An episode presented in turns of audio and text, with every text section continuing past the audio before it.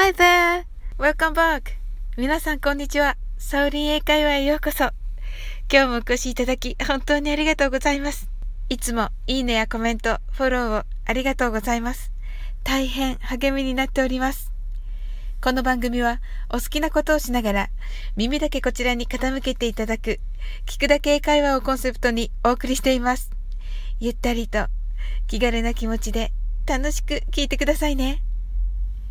皆さん、外出先でスマホの充電はどうされていますか？私はですね、モバイルバッテリーを持ち歩いています。ところが、なぜか本体を忘れてコードだけ持って行ってあのカバンの中にね入っておりました。どうしてこういうことをしちゃうんでしょうか？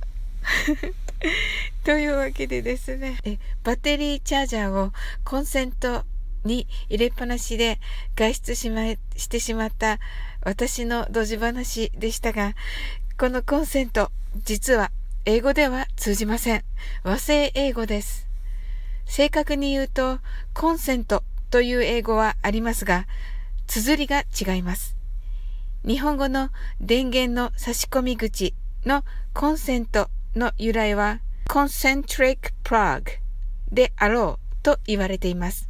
concentric は同軸のという意味で、c, o, n, c, e, n, t, r I, C です。綴り違いの consent は C, O, N, S, E, N, T です。これは同意する、承諾するといった意味です。医療現場での治療方針の同意などに使われる informed consent, informed consent という言葉聞かれた方いらっしゃるのではないでしょうか。では、電源の差し込み口のあのコンセントは英語では何と言うのでしょうか。これも数種類あります。私はプラグを使いますが、一般的にはアウトレットと言います。アウトレットモールみたいですね。また、イギリス英語ではソケットと言います。コンセントに差し込むことはプラグインと言います。パソコン用語にもすでになっていますね。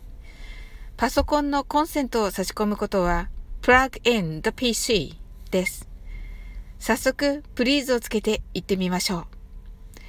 P の発音が3回出てきますが、口を強く結んでから破裂音を出しながら P の発音をしてください。はじめはゆっくりです。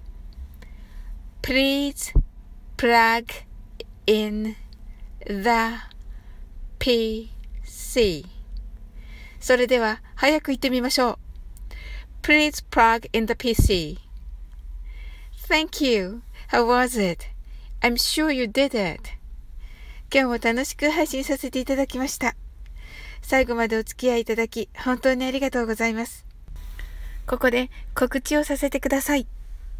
ヨガと瞑想のともこんぬさんと2月3日木曜日夜9時からコラボライブさせていただきます。ともこ先生のチャンネルにお招きいただきましてゲスト出演させていただきます。お時間のある方、どうぞ遊びに来てくださいませ。よろしくお願いいたします。それでは次の放送でお会いしましょう。See you soon!